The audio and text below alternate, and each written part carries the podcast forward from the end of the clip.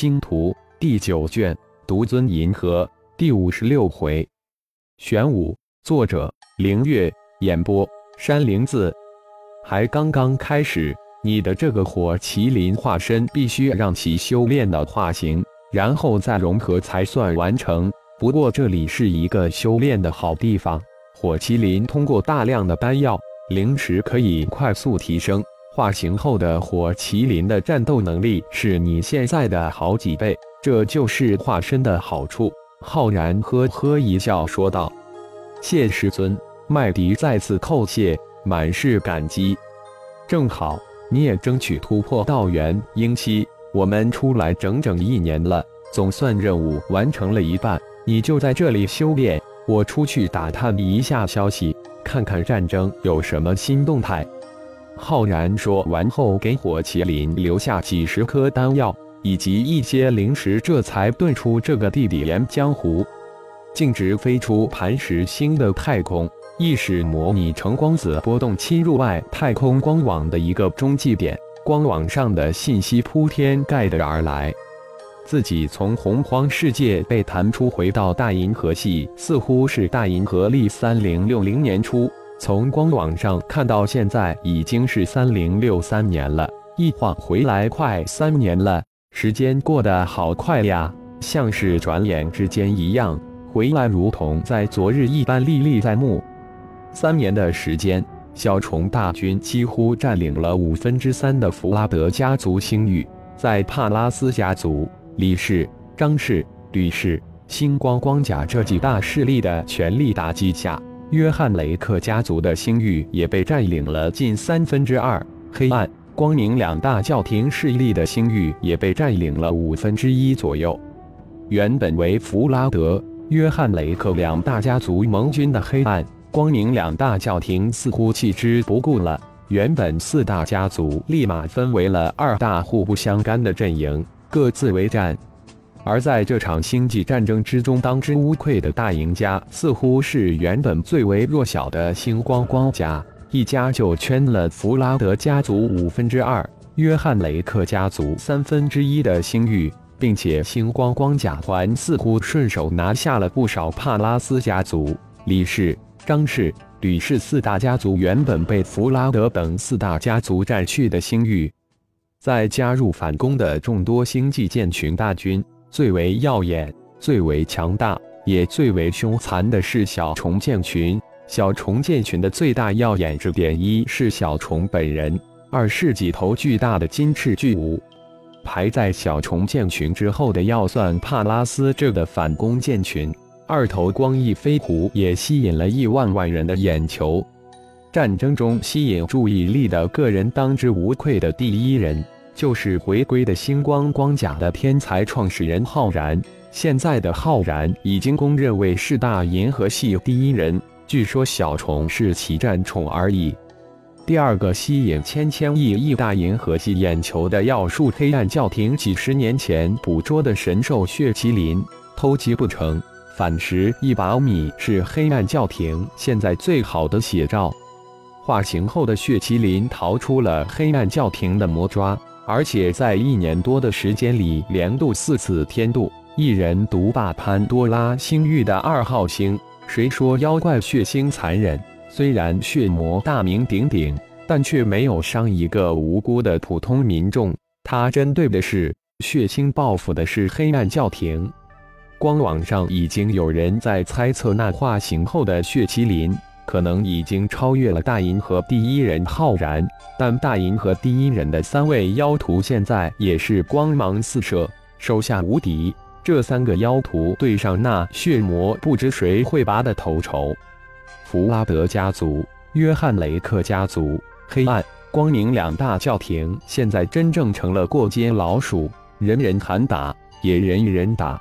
大大小小的势力、世家团体组成了讨伐战队，不下千个，都在落井下石。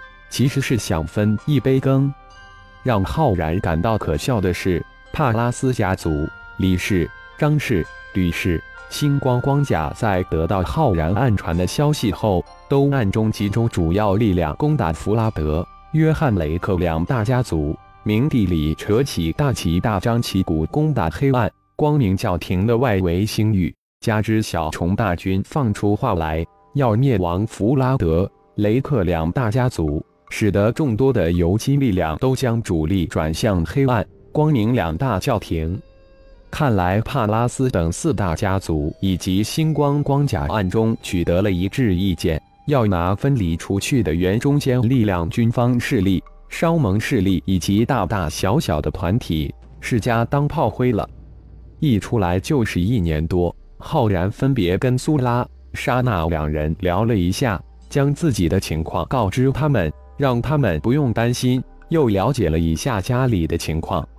苏拉特别兴奋。星光光甲几乎攻下占领了原大银河联邦十分之一的星域，而且星域数量还在不断的增加中。儿子苏浩已经突破到元婴期，并且第一个将那具蛋孵化出来，是一头长着二翅的龙形怪兽，一出生就能力拼金丹期高手。似乎苏浩的众师叔一个都打不过那二翅怪兽。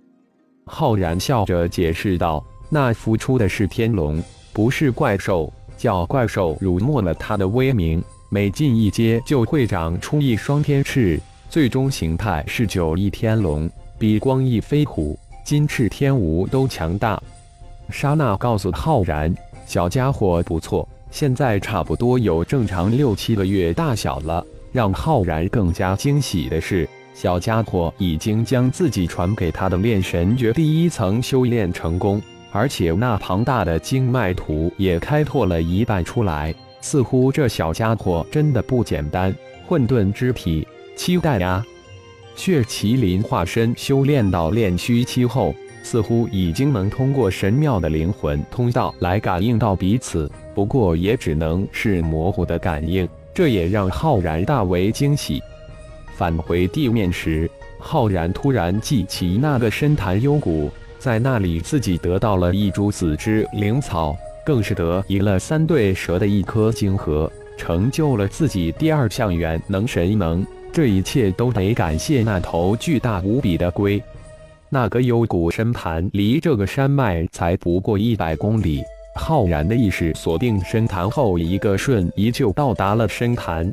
虽然过去了几十年，但这里似乎没有什么改变，还是白雾朦胧。如果没有猜错，当年的那头巨龟应该还处在妖丹期。几十年过去了，估计没有太大的提高。在炎黄上古时期，炎黄神话中有四大神兽，它们分别是龙、凤、麒麟、龟。但在妖界圣族之中，似乎没有听说过龟。自己在妖界游历之时，也没见过龟妖，这让浩然很是不解。不若自己将这只巨龟收为徒，带入妖界，说不定有意外之惊喜。浩然想到这儿，意识向潭下探去。一有两只，似乎还是雌雄一对，有意思。意识探入深潭之下，原来这个深潭是一地下河的泉口。二只巨大在的龟就在地下河的一个天然大洞之中修炼。果然不错，二个巨龟都处在妖丹顶峰。老朋友来访，你们两个上来吧。浩然通过意识直接印入两个巨龟的灵魂之中。不大一会，深潭之上巨浪滔天，二头巨龟从潭底浮了上来，看到凌空而立的浩然，以你们两个现在的修炼速度，没有千年不可能化形。几十年前，你无意之中帮了我一个忙，因此今天我特来渡你们。这是两颗化形丹，可助你们一臂之力，一个月内修炼到化形期。如果你们愿意拜入我门下，我再助你们化形为人，带你们进入妖界。如果不愿意，这两颗化形丹就算是我给你几十年前无意之忙的回馈。你们考虑一下，我一个。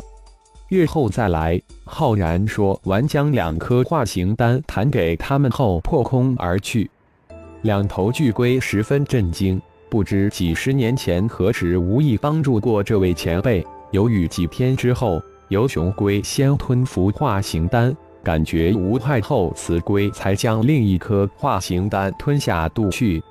果然，不到一个月，本来可能需要几百年时间才能突破的瓶颈被捅破了，真的进入了化形期。两龟立即心动了，如其在这里修炼千年才能化形，不如拜入那高人门下。如果他真的有所图，自己两个这般修为，还真不值得耍阴谋。看来自己真的几十年前无意之中帮过这位前辈。一个月后，浩然如期而至，两头巨龟早已等在深潭边。一见浩然到来，立即用妖言问候：“你们可愿意拜我为师？”浩然平静地问道：“我们俩愿意拜前辈为师。”两龟一见前辈竟然精通妖言，更是坚信，立即拜入浩然的门下。浩然突然双眼放射出银色光芒，瞬间在两龟灵魂之中落下了一道印记。这里有几颗丹药以及一千灵石，你们就在此时修炼化形之时，为师自然会来接你们。玄武、玄冰是为师给你们二人取的名字。浩然再次留下几颗丹药以及一千灵石后才离开，总算了结了这一段恩情。感谢朋友们的收听，更多精彩有声小说尽在喜马拉雅。欲知后事如何，请听下回分解。